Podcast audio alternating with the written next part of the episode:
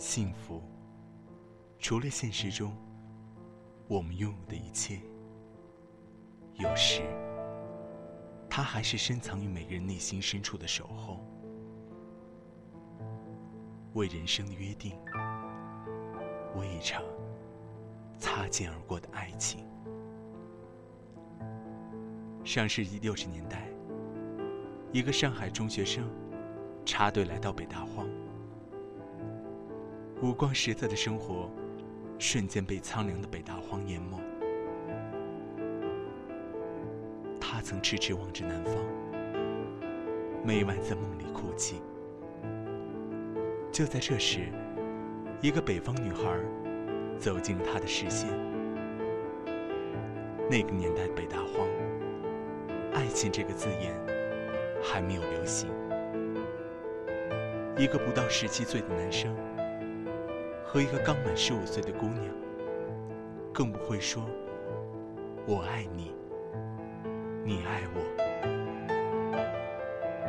说到底，他们连手都没有牵过，他们就那样远远的、默默的，被彼此懵懂的情愫牵引着。几年的相爱后，他们准备结婚了。准备死心塌地在一起过一辈子。那些日子，他们沉浸在喜悦与兴奋中，相约着执子之手，与子偕老。可就在这时，一纸造化弄人的文件，把他们从惊喜中惊醒。知青大返程，他的家庭政策被落实了，可以回上海上大学了。他不知所措，他鼓励他回去，而自己会在北方等着他回来娶她。他发誓一定会回来娶她。他幸福的笑了。从此，他最幸福的事就是守候，漫长的守候。每天，他都要看看他临走时没有带走的换洗衣服，回忆他说过的每一句话，每一个笑容。他大学毕业那年，他每天都兴冲冲地跑到县城的火车站。直到人群散尽，那些天，车站工作人员都知道他的事了，就劝他别等了。他对此置之一笑，然后回到家，接着等他。春去春又回，雁去雁又归。他一直这样守候着她，用一个女人一生中最美好的时光。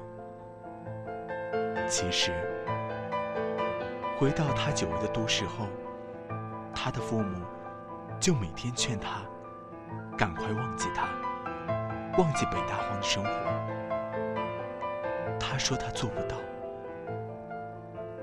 母亲就每天看着他，父亲还模仿他的笔记。向北大荒寄了一封信给他。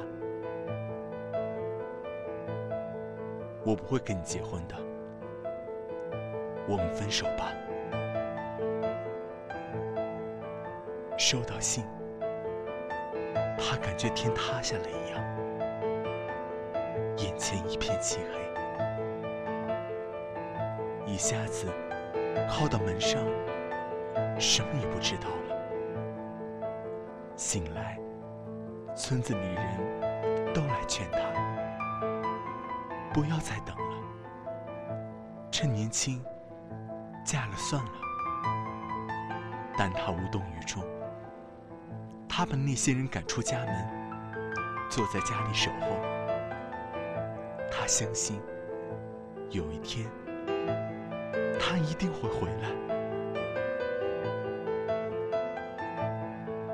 他终于被逼着跟父亲老战友的女儿结了婚。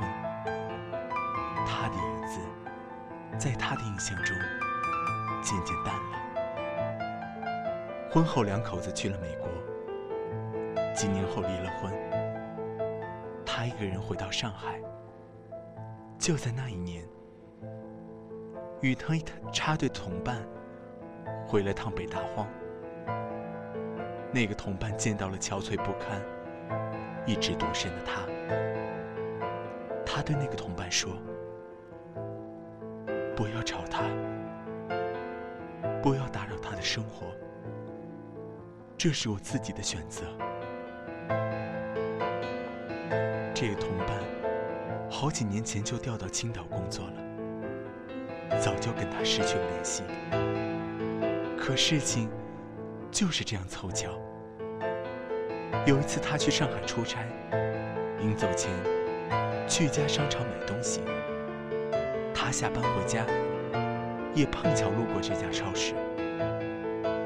于是，这两个二十年没见的朋友巧遇了。同伴问他：“知不知道有个人一直在等着？”他是谁呀？”同伴说是他。他差点没摔倒。他丢下手里东西，发了疯一样踏上了北去的火车。那天。当他在屋子里整理他当年留下的衣物时，房门推开了。他抬头，刚好看到他那含泪的眼睛。十八年，十八年的守候，能沧桑多少心灵，荒芜多少爱情，消平多少誓言。十八年的苦苦守候。如果说最开始那是望穿秋水的等待，到后来，等待对于他已经变成一种习惯。他像一个勇士一样守候着自己的幸福，好好的过完自己的一生。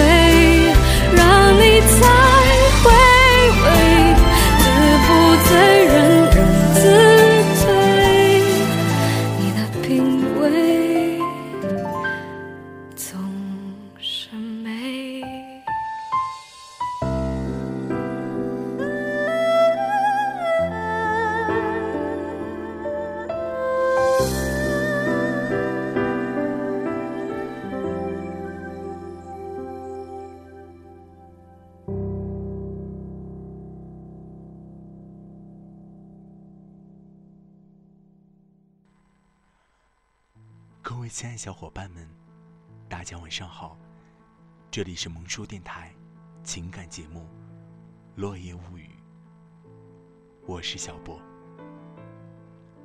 在过去这时间里，你还好吗？冬天在向我们轻轻招手，在这个季节，总会有动情的故事上演，总会有过往的瞬间。温暖心田。关于他，不管此刻近在咫尺，还是远在天涯，我们走进彼此世界，谁都无法保证走到最后。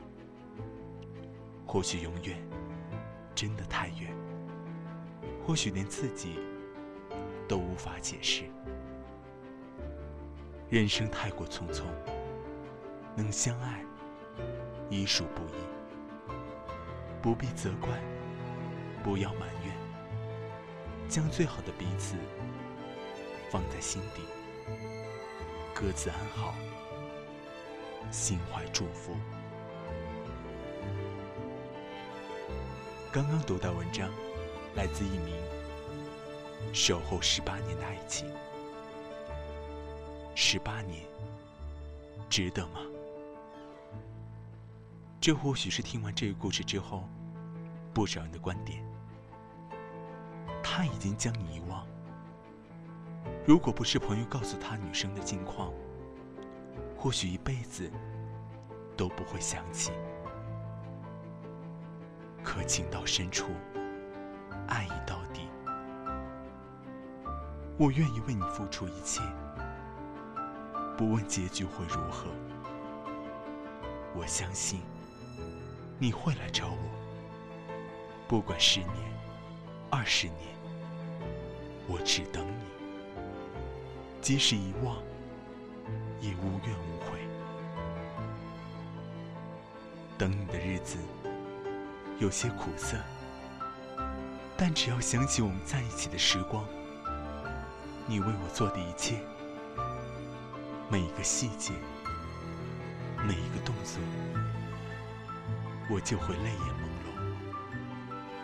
多希望时间永远定格在那一刻，心为你守候，不问明天过后。在上期节目《遗失的美好》播出以后呢，有不少粉丝给我们留言，其中位叫做许巍的粉丝说。一年前，我错过了心爱的女生。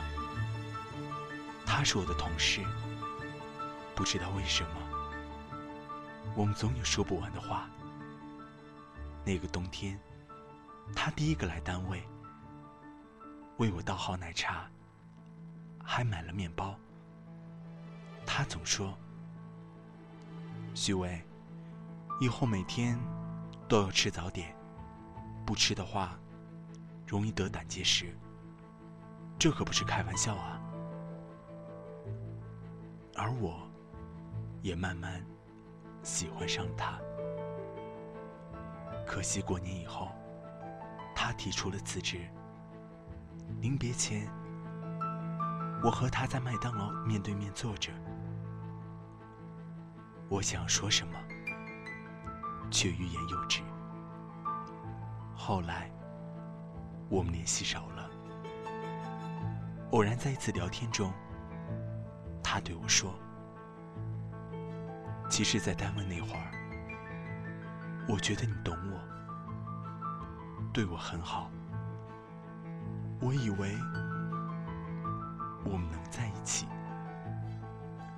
如果你对我表白，或许现在我已经是你的妻子了。”还要提醒各位亲爱的粉丝们，萌叔电台微信公众平台现已开通，欢迎大家踊跃订阅。在公众微信账号中搜寻“萌叔 R E D I O”，添加关注。我们希望你能通过语音的形式，将你的心情与故事与我们分享。请相信，你的心事。有人懂。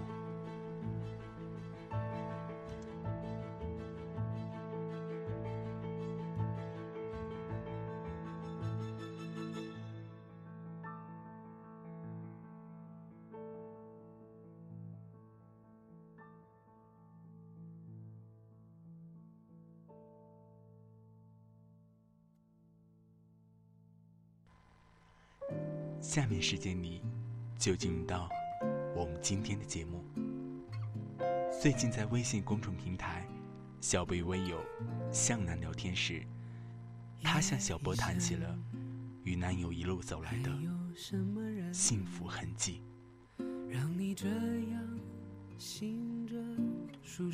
与前男友在一起五年，我以为我们会结婚，组建幸福的家庭。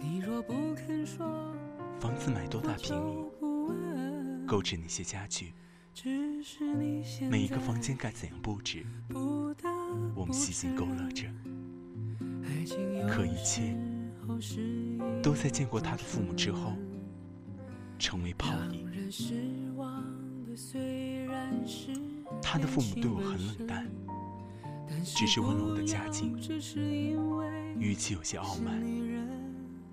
他显得很尴尬，大概待了十分钟，我们便匆匆离开。小南，我没想到父母竟然这样，你别难过，我会说服他们接受你的，请你给我时间。嗯，好的，我相信你。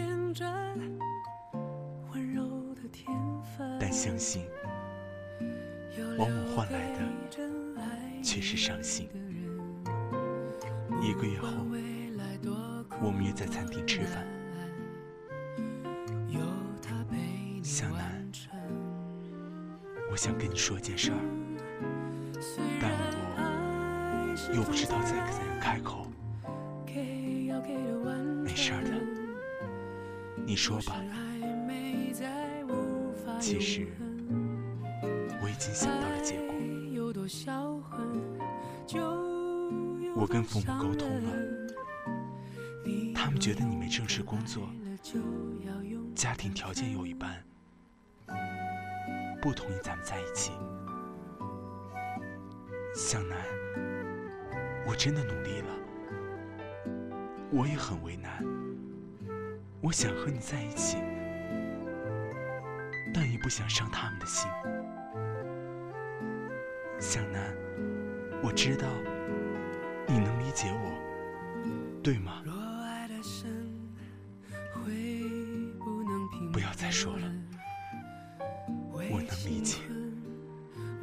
知道在你心里位置了。我有事先走了。说着，我转身离开，眼泪依然掉落下来。走在冰冷的街道，我拼命的流泪。经过路人用诧异的眼光看着我，但我经顾不了这些了。付出那么多，可结果呢？男人的承诺，原来只是一时冲动。我还能相信谁？又能相信谁？为什么他不能坚持？为什么那么轻易就放弃？他爱过我吗？真的爱我吗？带着伤痕与疑问，我回到租住的房子。第二天醒来，我感觉头昏昏沉沉的，似乎感冒了，浑身无力。单位同事打来电话说，我写的案子又被老板 pass 掉了。如果这周三再拿不出新案子，就要被炒鱿鱼了。可现在的我，哪有心思去写案子？似乎一瞬间，所有倒霉的事都落到我身上。整整一年多的日子里，我都在这样的压抑痛苦中度过。我感觉自己不会再幸福了。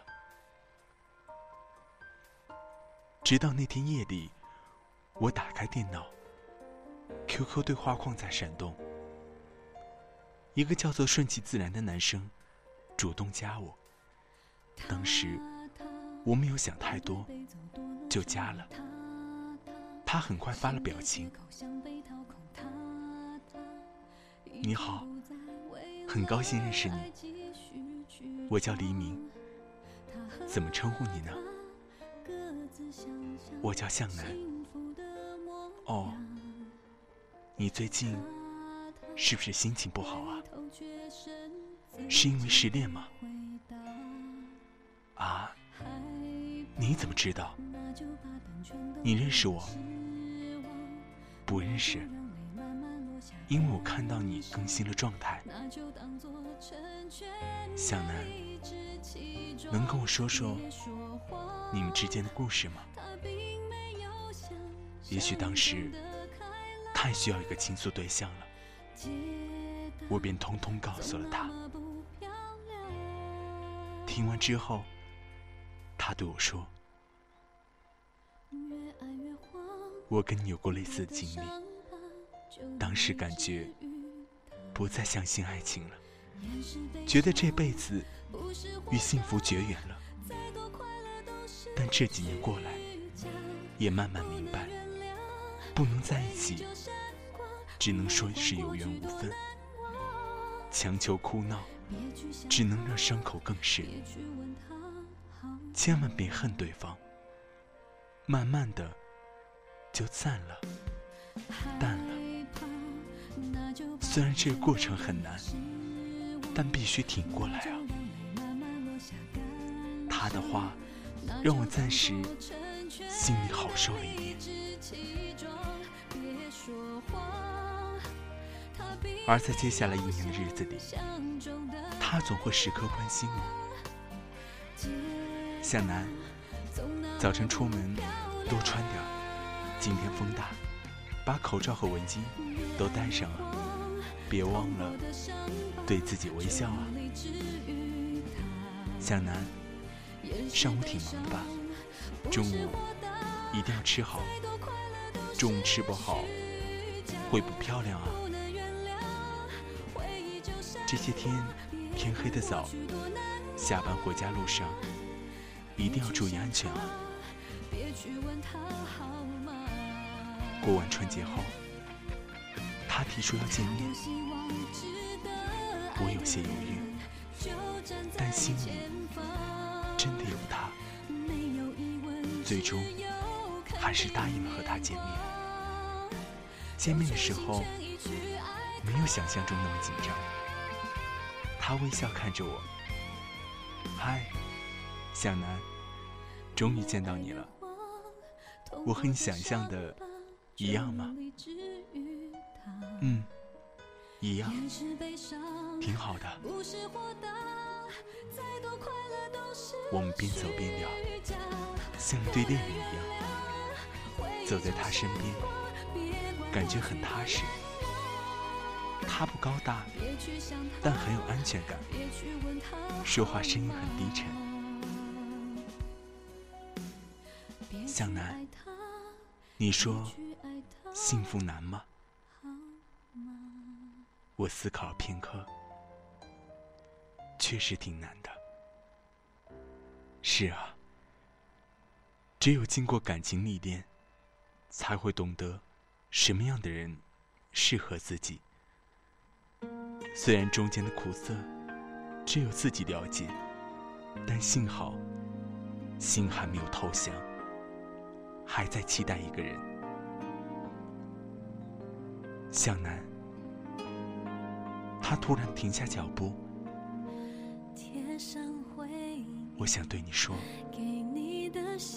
我了解你走过的每一步是多么不容易，所以我想好好爱你，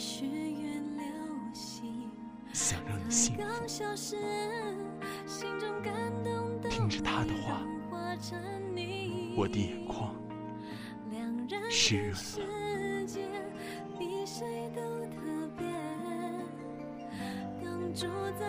等待是幸福，但谁都清楚，结局无法猜透。经过感情的波折，那日夜的煎熬，让你身心疲惫。幸福真的有那么难吗？终于，当一切尘埃落，当他走进你的世界，原来幸福。还会眷顾我，只是让我多了一些等待。幸福不易，你是否已懂得珍惜？看一下时间，我们今天节目到这里就要结束了。主播小博代表后期制作，小南、阿翔。感谢电台前每位听众的温馨守候，正因为有你陪伴与支持，才让我们充满动力。各位听友，还可以在喜马拉雅、啪啪、苹果播客平台以及百度乐播上收听到我们的节目。也请大家关注萌叔电台另外两档节目：剑叔陪你听音乐以及剑叔狂想曲。好了，让我们下周同一时间不见不散啊！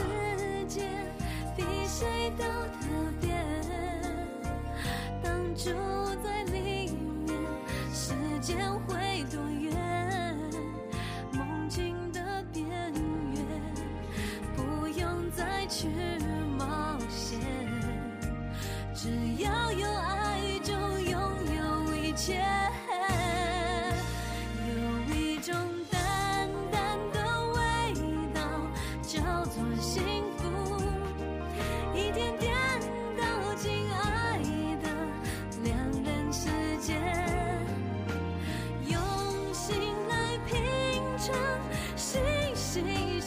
笑